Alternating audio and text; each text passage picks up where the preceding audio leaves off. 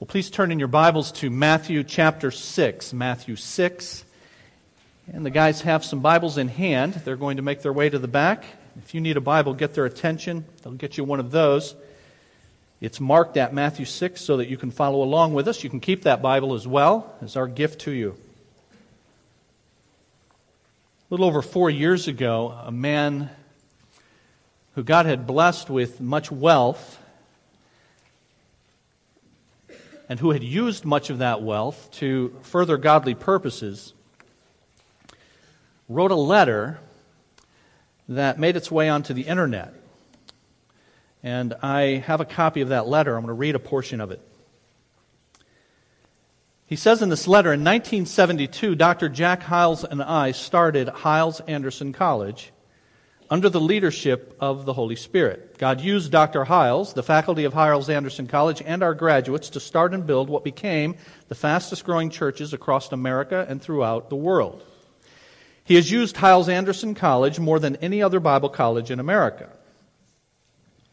With this teaching and preaching of Dr. Hyles, he built and left behind $70 million worth of buildings and property. He says, then, I would like to share what the Holy Spirit is doing through my life, says the author of the letter. As of December 31, 2008, 10,300,000 people have been saved, mostly through works that I have supported in the Philippines and in Mexico City. Each week I receive a fax from the men supported there showing the results from the daily personal soul winners that I support financially at approximately $500,000 per year. He says, I have helped build 10 Bible colleges. I have helped build 900 churches. I have given over $35 million. And then he says, I've never known nor read of two men, one of, he being one of the two. I've never known nor read of two men that God has used to bring more souls to Christ. And it goes on like that. Now, we are rightly, I trust, appalled at the overt pride contained in such statements. But Jesus says to us, to us, I want you to catch that. What we're going to read in just a moment is written to us. And Jesus says in Matthew 6 and verse 1 Be careful not to practice your righteousness in front of others to be seen by them. If you do, you will have no reward from your Father in heaven. Now, why is Jesus issuing this warning to his followers at this particular point in what we call the Sermon on the Mount? Well, it's because in chapter 5 and verse 20 of the Sermon on the Mount, Jesus said that your, that is you, those of you that are my followers, my disciples, your righteousness must exceed that of the religious leaders of Jesus' day. We saw several weeks ago when we looked at that passage, chapter 5 and verse 20, that Jesus did not mean that you have to be more meticulous in your external righteousness than they are. No one could do that, it would be impossible. But rather, unlike them, for whom righteousness was only external, your righteousness is to be internal as well. That the things that you do are to flow from a heart that's consistent with those acts. So in verses 21 through 43, we're to not only avoid external sins like murder and adultery and divorce, that is, divorce on unbiblical grounds. We saw when we looked at that passage, there are biblical grounds for divorce. But we're to not only avoid external sins like murder and adultery and divorce and vengeance, but we're to, Jesus says, avoid internal sins that lead to those actions anger and lust and selfishness and hatred. And then Jesus summarizes all of this in the very last verse of chapter 5. Be perfect, therefore, as your heavenly Father is perfect. Now, here's the potential problem for us. When we start to make progress in our Christian lives, obeying what Jesus says in both action and in motive, our sin can easily cause us to admire how well we're doing. Jesus has explained in verse in, in chapter 5, this is what you're to do, and this is the kind of approach you're to take. And the very moment we start to make progress in doing that very thing, our hearts are sinful enough that we can start to admire our progress. And rather than, than remembering that it's only by God's grace and only for God's glory that we've progressed at all, a subtle pride takes root, which, if it's not arrested, will only increase. And to avoid that sinful tendency that all of us have, immediately after Jesus says at the end of chapter 5, be perfect, he then warns, be careful. Do what I've said in chapter 5, but now be very careful. Be careful yourselves. And he applies this warning to religious duties that his followers perform, whatever those religious duties may be, and he gives some examples. Things like giving, and things like praying, and things like fasting. So in verse 2 of chapter 6, so when you give to the needy, do not announce it with trumpets, as the hypocrites do in the synagogues and on the streets, to be honored by others. Truly I tell you, they have received their reward in full. And then in verse 5, and when you pray, do not be like the hypocrites. For they love to pray standing in the synagogues and on the street corners to be seen by others. Truly I tell you, they have received their reward in full. And then down in verse 16, when you fast, do not look somber as the hypocrites do, for they disfigure their faces to show others they are fasting. Truly I tell you, they have received their reward in full. You see, dear friends, brothers and sisters, followers of Jesus, fellow disciples, our sin is so perverse that it can cause us to engage in the holiest of activities and still taint that action by sinful motivation. And that's what Jesus is saying to us. And that's what we're going to see this morning together. Let's ask God to help us as we do. Father, thank you for your word. And thank you for the sword that it is that cuts deeply to bone and marrow to the thoughts and intents of our hearts. Oh Lord, already we are convicted at the words from the lips of the Lord Jesus himself. And Lord, as always, we need your aid. We need your aid to understand. We need your aid to apply. Lord, we need your aid to believe. And we most definitely need your aid to perform. So, Lord, once again, we ask you to grant what you command. We pray in Jesus' name. Amen. Now, this dealing with religious activities, things like giving and praying and fasting, may seem beneath what you thought you learned from Jesus as we looked at chapter 5 together over these last many weeks. True religion is of the heart and not external activities and religious stuff. Christianity is about relationship and not religion, we say. But hear this, friends. While our relationship with the Lord is more than external obedience, it is certainly more than that, and Jesus has made that profoundly clear in chapter 5. It is a matter of the heart and stemming from the heart. Our relationship with the Lord is more than external obedience, but it is not less than external obedience. It is certainly not enough to simply perform religious duties and to do it well and to do it meticulously and then think we're right with God.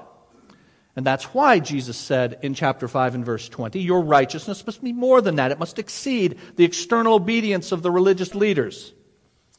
But now in chapter 6, Jesus assumes that we will be involved in religious activities.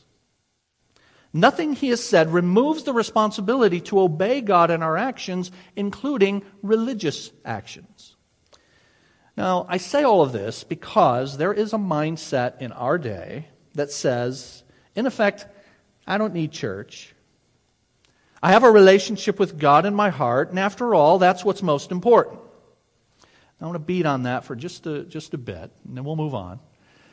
And I don't need to spend a lot of time, I assume, because you guys showed up at church. But maybe you got dragged to church. Or maybe you've had that nagging thought in the back of your mind. You know, why do we need all this religious stuff? You know, why all the, the singing and why, you know, the giving and the praying and all of that? Can't I just worship Jesus in nature and worship him privately without having to come to some particular place to be with other people in order to do that. Or perhaps, if you haven't thought that, you've certainly heard it from others. A statement like that, I don't need church, I can worship God on my own. Statements like that are often accompanied by things like, I don't believe in all this man made religion. Well, I just want to remind you, friends, that throughout the Bible, it's replete, both explicitly and implicitly, with the notion that church is God's idea. And the things that we're doing here on the Lord's Day are things that God has prescribed for us to do. Every piece of what we're doing, including what I'm doing right now, publicly proclaiming the Word of God to God's people. Gathering together for the purposes of learning and praying and giving and singing and remembering in the observance of the Lord's table. These are all things that God Himself has commanded. And that's why Jesus says in these illustrations He uses, when you do these things, not if you do these things. He assumes you will be engaged in this kind of religious activity. When, not if you give, and when, not if you pray.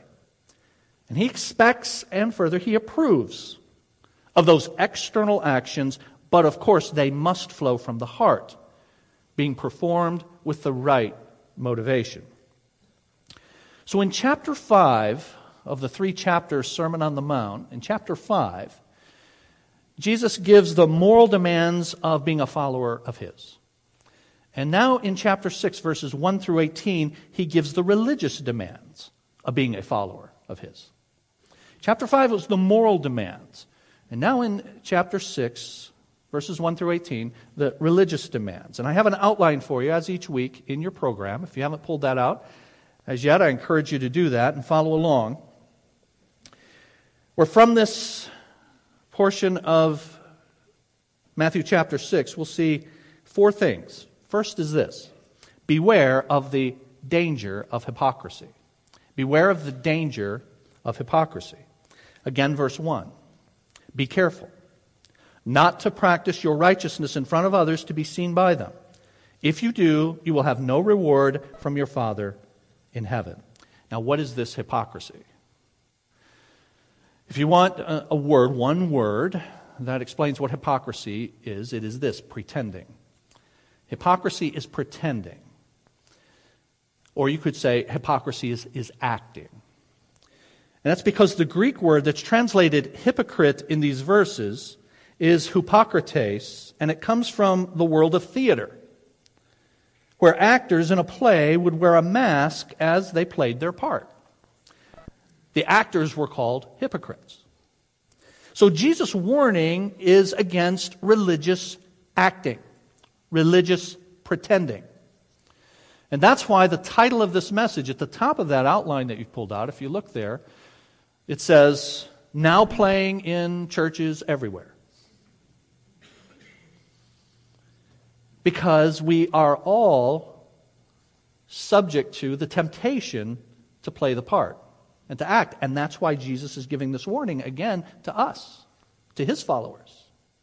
But he's not saying that they only pretend to do these acts of righteousness. They actually, they actually do them. They do, in fact, these hypocrites, they do give and they do pray and they do fast. So, in what sense are they pretending? In what sense are they acting? In what way are they being hypocrites and playing a part? Religious hypocrisy is pretending to be God centered when in fact we are man centered, self centered. Religious hypocrisy, hypocrisy is acting, pretending. And religious hypocrisy is pretending to be centered on God when in fact I'm centered on my, myself. So instead of giving your money and focusing the gift on God and its use for His glory, we do something to bring attention to ourselves and thereby rob God of His rightful praise. Jesus said of the religious leaders in John chapter 5 You accept praise from one another, yet make no effort to obtain the praise that comes from the only God. And Jesus says of them later in John, they loved human praise more than praise from God.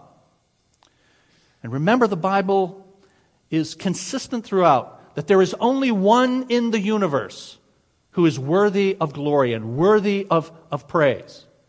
And to the extent that we do anything to detract from the praise of God, we are in effect robbing, stealing God of that which belongs to Him and to Him alone.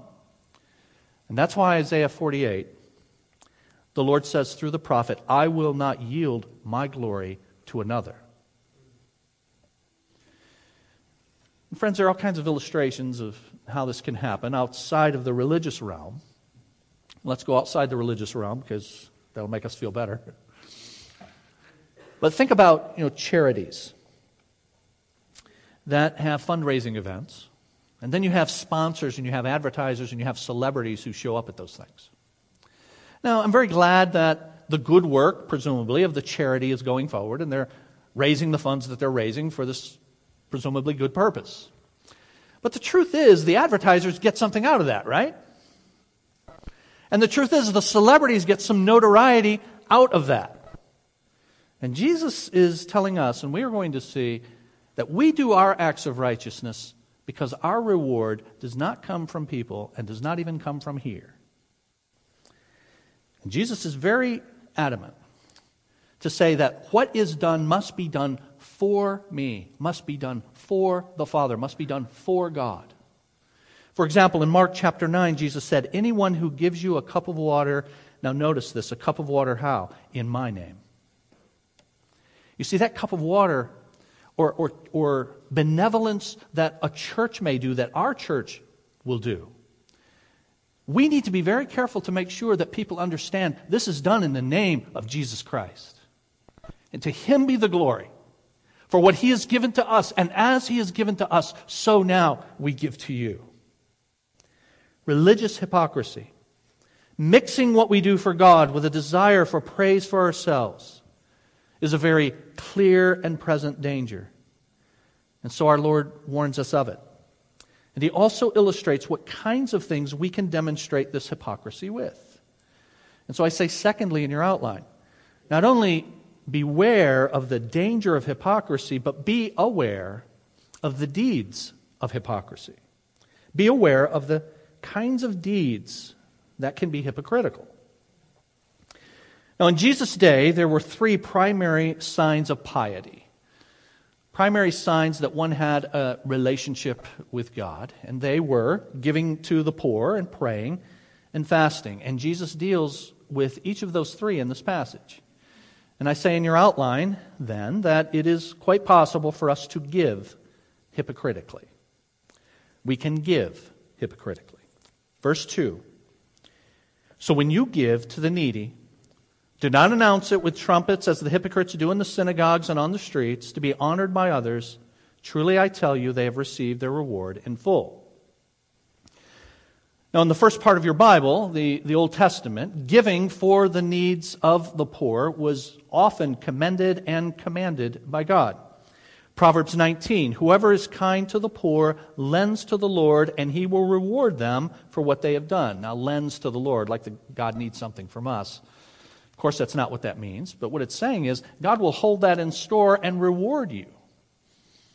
Perhaps not in this life, but there is reward for those who obey the commands of God. And then Proverbs 29 the righteous care about justice for the poor. And as I did last week, and as I do from time to time, I'm just going to make a one line statement and then move on so that I don't get shot. But Passages like this should inform your political views. Christians care about the poor. Believers care about the poor. Now, it says nothing about how best to care about the poor. Those are policy issues, those are political issues. But this kind of principle from Scripture should inform each of us as Christians about the kinds of things that the Bible tells us to care about. Now, there were scheduled times at the temple when trumpets would blow, and they would signal the time for the giving of alms for the poor. Ostensibly, this was for the purpose of calling the poor to let them know now is the time that you can come and receive the gifts. But it became a show in which the Pharisees, the religious leaders, would march proudly to the sound of the trumpets so that all could see who it was that was doing the giving. And that's why Jesus says, do not announce it with trumpets as the hypocrites do. Now, bragging, like I read earlier in that, in that letter, is one form of this kind of trumpeting. But then there are others, and in religious circles, naming wings of the building after you because you gave the money for it. So let me just tell you now if the Lord has us put a wing on our building and you give the money for it, your name doesn't go on it. We, we don't want to violate. We don't want to violate things like this. Now, after you're dead and gone, as a, as a memory of someone who was faithful and encouragement to those going forward, we might put your name on as something like that, but not because you gave it. And there are times when philanthropic institutions or individuals will say, I will give this, but here's what you have to do. We're very, very, very grateful for the grant we were able to receive that many of you know about. If you don't, you want to ask me about it, I can tell you. But this half of this room was put on with money that we received from a, a Christian foundation, and we are very grateful for their largesse. I've, I've always wanted to say the word largesse. Their generosity. And we're, we're very grateful for it. But one of the stipulations, you know, we, to sign it, to get it, there were several things you had to do. You, couldn't, you, you had to use the money for the purposes for which it was given. You couldn't use it for political purposes. They had about eight or so of these. But one of them was you had to hang a picture of the benefactor in a prominent place in the building. And our building committee had many discussions about what we consider to be prominent places in the, in the building where we could hang it.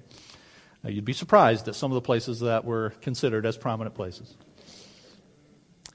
In our cafe community area, there is a, a picture uh, of the benefactor who, who did that. And he is now gone. And that may well have been something that those after him implemented. Whatever the case, all of it, if done by us, for us, to be self centered on us, violates what Jesus is saying here. Jesus is saying that you don't, are not to have someone blow a horn for you to call attention to yourself. And you're also, Jesus says, not to blow your own horn. Verse 3. But when you give to the needy, do not let your left hand know what your right hand is doing, so that your giving may be in secret.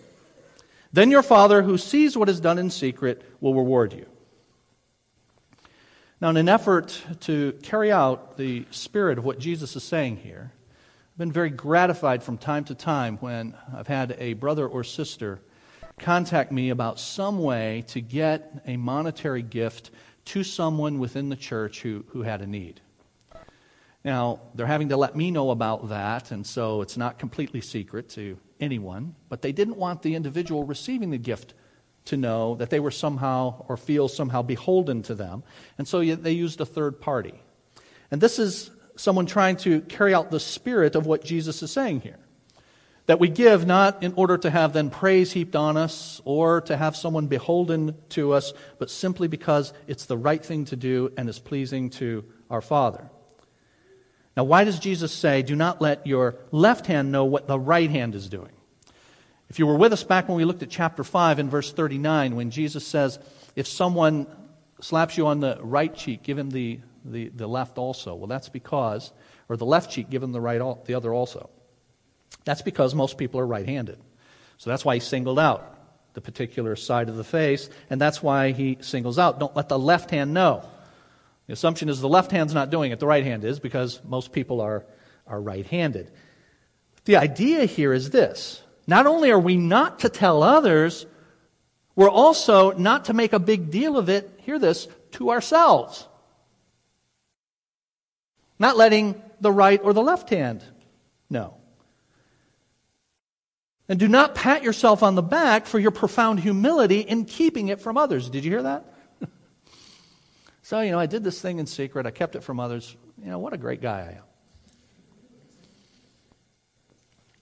All kinds then of applications could flow out of this for us. You do a good deed, in this case, a monetary gift.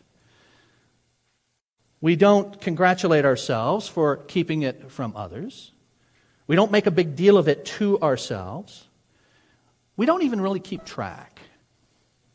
Now, you might practically keep track for tax purposes in our tax system, but, but really the idea is do it and forget about it. friends. Give it and go. Do it, and then God will do the remembering. And at the judgment seat of Christ, and the Bible says we must all appear before the judgment seat of Christ. At the judgment seat of Christ, friends, there should be people who come figuratively, but if there were people who were able to come to us at the judgment seat of Christ, who would come and thank us for things that we've long forgotten about. And then they could tell the tale of how God used that and how God was glorified through that. And in order for this to happen, then we have to lose the idea that I give in order to get. You know, those great theologians, the Monkees, said this I thought love was more or less a given thing. It seems the more I gave, the less I got. What's the use in trying? Do, do, do, do.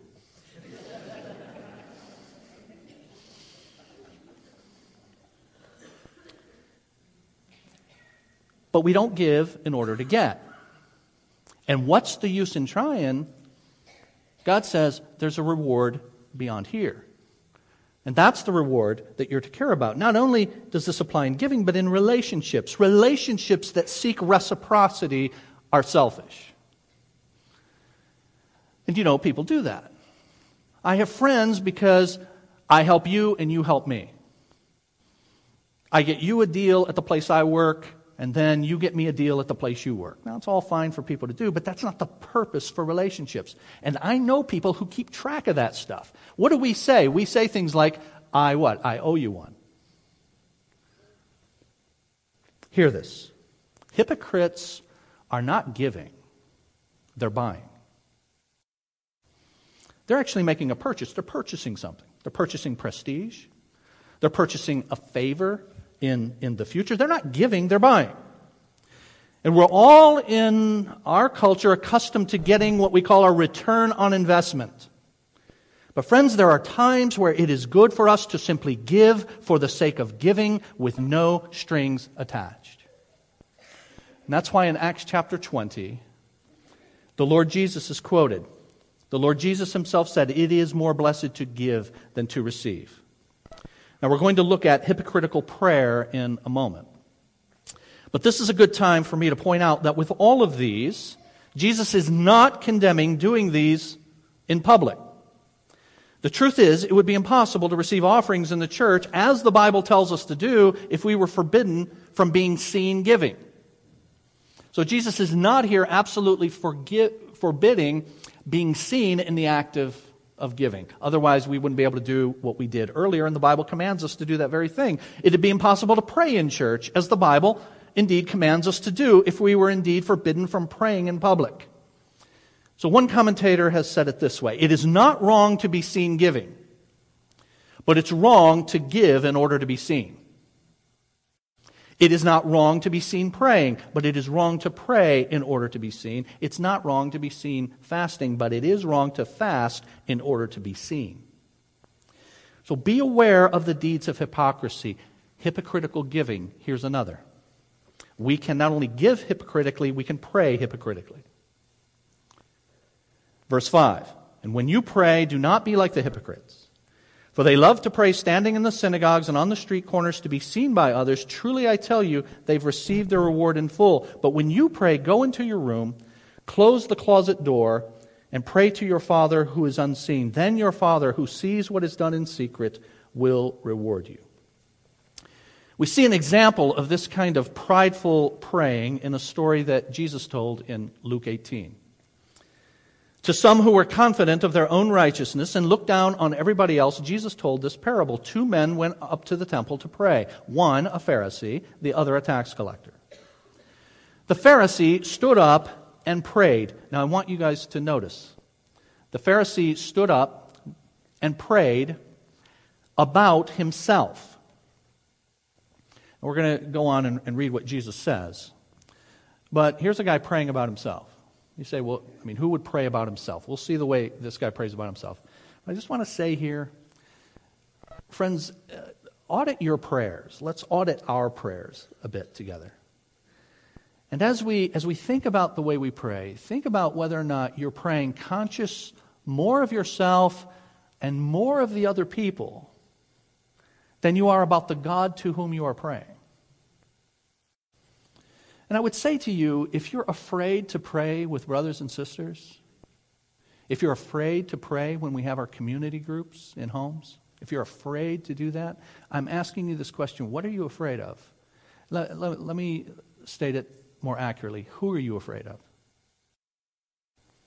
And I would suggest to you that much, if not all of that, is the fear of man. Maybe they'll think I sound dumb. And God's answer to that is who cares what everybody else thinks? You're praying to the Lord Jesus. So, to some who were confident in their own righteousness, Jesus gave this parable. The Pharisee stood up and he prayed about himself God, I thank you that I'm not like other men, robbers, evildoers, adulterers, or even like this tax collector. I fast twice a week, I give a tenth of all I get. But the tax collector stood at a distance. He would not even look up to heaven, but beat his breast and said, God, have mercy on me, a sinner. I wonder what the people there thought about him and his prayer. But apparently his attitude was, Who cares? I'm praying to God. And then Jesus says, I tell you that this man, rather than the other, went home justified before God. For everyone who exalts himself will be humbled, and he who humbles himself will be exalted. As Jesus gives this instruction about how not to pray in verses 5 through 8, he then goes in verse 9 of Matthew chapter 5, all the way down to verse 15. And he tells us how we should pray. And we're going to look at that next week because that is the famous disciples' prayer, sometimes called the Lord's Prayer. We'll look at how to pray next week. But here Jesus is saying, this is how you don't pray. And I want you to know today, and we will see again next week, that every misconception about prayer is first a misconception about God. Every misconception in the way we approach God in prayer is first because we have a misconception about God Himself. For, for example, we believe He is irrelevant if, in fact, we pray to the crowd. Now, none of us would say God is, and mean God is irrelevant. But that is, that is, in fact, what we believe. That, in fact, is what is underlying our prayer if, in fact, we pray for the crowd. Or, like the Pharisees did, or Jesus is saying we can have a false belief about God that issues itself in the way we pray if we believe that he can be influenced. Not only might we believe he's irrelevant, but he can be influenced. So we try to manipulate him with our, with our words or with our intensity. Verse 7. And when you pray, do not keep on babbling like pagans, for they think they will be heard because of their many words. We see examples of this in Scripture, and we see examples of it in our day. First of all, in Scripture. You remember the contest between the prophet Elijah and the prophets of Baal. In 1 Kings chapter 18, here's what the Bible says. The prophets of Baal called on the name of Baal from morning till noon. Baal, answer us, they shouted. But there was no response, no one answered, and they danced around the altar that they had made. And then it says, they shouted louder. And they slashed themselves with swords and spears, as was their custom, until their blood flowed. But there was no response, no one answered. But you can think of contemporary manifestations of this idea that I can somehow badger God. If I say it enough times, if I repeat it enough times. So we have heard the phrase as a form of penance Somebody might have to go and do 50 what? The priest will say, do 50, yeah, Hail Marys. And say it over and over again. But, friends, God cannot be influenced, He cannot be manipulated. And if we pray in such a way, it is saying something about what we think regarding what God is like. And Jesus says, do not pray in this way, and do not pray in a way that suggests you believe that God is not only irrelevant or that he can be influenced, or that he is ignorant. Verse 8 Do not be like them, for your Father knows what you need before you ask him. So, when we pray, we do not pray to inform God. We're not telling God how bad it is down here. God knows all about it. And so we come to God and we come to Him with how, how bad it is is affecting us. And how, Lord, I need your aid and how I'm completely dependent upon, upon you. And so we can give hypocritically and we can pray hypocritically, Jesus says. And then we can, in your outline, fast hypocritically. When you fast, do not look somber as the hypocrites do. For they disfigure their faces to show others they are fasting. Truly, I tell you, they have received their reward in full. But in verses 17 and 18, Jesus says, When you fast, put oil on your head, wash your face, so that it will not be obvious to others that you are fasting, but only to your Father who is unseen, and your Father who sees what is done in secret will reward you. Now, this idea of fasting is something that Jesus' first followers, the, the apostles, uh, uh, apparently would engage in. I only say apparently because the religious leaders asked Jesus why they didn't wash their hands and why they didn't fast as, as others do. So, even for them, it was not apparently something they did often. But then in the early church, we have examples of Acts chapter 13 that says Paul and Barnabas were sent off after the church had fasted and prayed. They placed their hands on them and they sent them off. So you find this practice in the book of Acts, and it is never mentioned in all of the letters of the New Testament. And that is why, then, it has not become a prominent practice for us, but it is a practice that we, that we can engage in, and it has biblical precedent to it. And the idea is for us to be reminded of our absolute dependence on God as we seek His will in our lives and seek His will in some effort that the church might be undertaking. But all of that can be done hypocritically if it is pretending. Pretending that it's done to be God centered when in fact it is self centered. Now, I don't want to beat on our Roman Catholic friends anymore. I'll just, I've already mentioned the Hail Mary thing. I'll just say this Y'all are familiar with uh, a practice at Lent called Ash Wednesday? And it just seems to me that putting a symbol on your head that you've given something up for Lent violates the very spirit of this very passage. So beware of the danger of hypocrisy. And be aware of the deeds of hypocrisy. And then quickly, be aware of the cost, thirdly in your outline, for hypocrisy. In these verses, we have Jesus saying they have received their reward in full. At the end of verse 2, at the end of verse 5, and at the end of verse 16. Those who do this kind of hypocritical pretending receive their reward in full. Now, the Greek word that's translated reward was a technical term used for commercial transactions, and it meant this to receive a sum in full payment and to give a receipt for it. So, Jesus is saying, You've done your thing, you've got your receipt, you've been paid in full. And what were you paid by? You were paid by the praise of people, the very thing that you sought. And so, Jesus gave this to them as a warning that this is all you are going to receive as any kind of reward.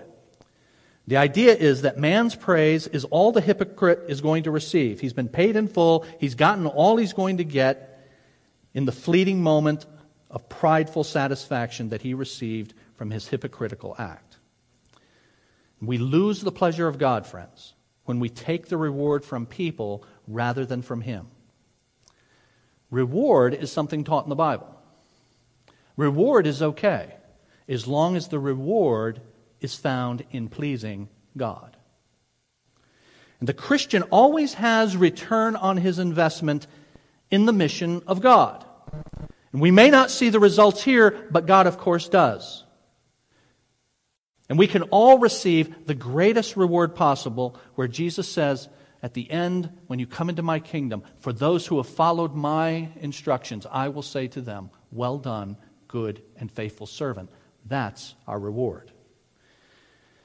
Now, some people have taken these commands to extremes to say, well, people aren't supposed to know the good deeds that I do, and therefore, if people thank you or encourage you in what you do, you should immediately respond to that in some pious way.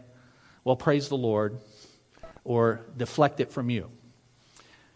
But it is okay for people to encourage one another in the Lord's work. In fact, the Bible is has many examples of that. If you look at the end of the letters that Paul wrote in the New Testament, almost without exception, he mentions people. And he says, These people helped me in this way. And they're memorialized now in the pages of Scripture for 2,000 years. So it's okay to encourage one another, and it's okay to acknowledge and thank others for the encouragements given. But it is never okay for us to do what we do for the praise of others. And then lastly, be aware of the answer for hypocrisy. The answer for hypocrisy. And what is it? Instead of doing what it is we do so that people will see our progress and people will think well of us, and using subtle ways in order to let people know how often we read the Bible, how much we pray, how devoted we are, instead of that, the answer for hypocrisy is this remembering that you have a relationship with your Father in heaven. Now, how do I know that that's the answer? Because both in verse 1 and in verse 8, Jesus reminds us of the fact that it is our Father who is the main player in all of this. In verse 1, he says, If you do these things, you will not receive reward from your Father. In verse 8, he says, your fa- It's your Father who knows what you need before you ask him. And we need to remember, dear friends, that every moment of every day, we are the children of God and we have a relationship with our Father.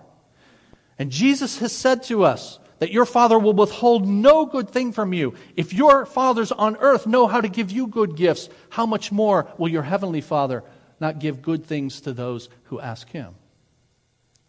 And because we have this relationship with our Father, and we look forward to pleasing him both now and seeing the smile of the Savior in the future, because of our relationship with the Father. Because we have that, we can forego. We don't need the praise of men now.